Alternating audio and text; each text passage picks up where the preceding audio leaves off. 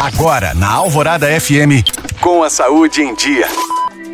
Oferecimento Citofarma Manipulações Parenterais. Conte com a vida, conte com a gente. O peso ideal de uma pessoa é uma estimativa do quanto ela deve pesar conforme a sua altura, mas existem outros fatores importantes que devem ser considerados. Entre eles, as quantidades de gordura, músculos e água, para se determinar qual é de fato o peso ideal. Outros fatores que devem ser considerados são nível de atividade física e antecedentes pessoais. Em caso de dúvida, deve-se consultar um profissional da área nutricional para ser feita uma avaliação correta. Se uma pessoa tem gordura excessiva, além do seu peso ideal, esse profissional pode recomendar, por exemplo, uma dieta que pode incluir na alimentação diária o consumo de mais frutas, verduras e legumes. Além disso, também deve-se consultar um educador físico para iniciar um plano de exercícios adequado. Pessoas obesas podem apresentar diversas doenças e complicações, como, por exemplo, podem ser citadas doenças cardiovasculares como infarto do miocárdio, acidente vascular cerebral, angina e problemas respiratórios, como dificuldade para respirar e apneia do sono.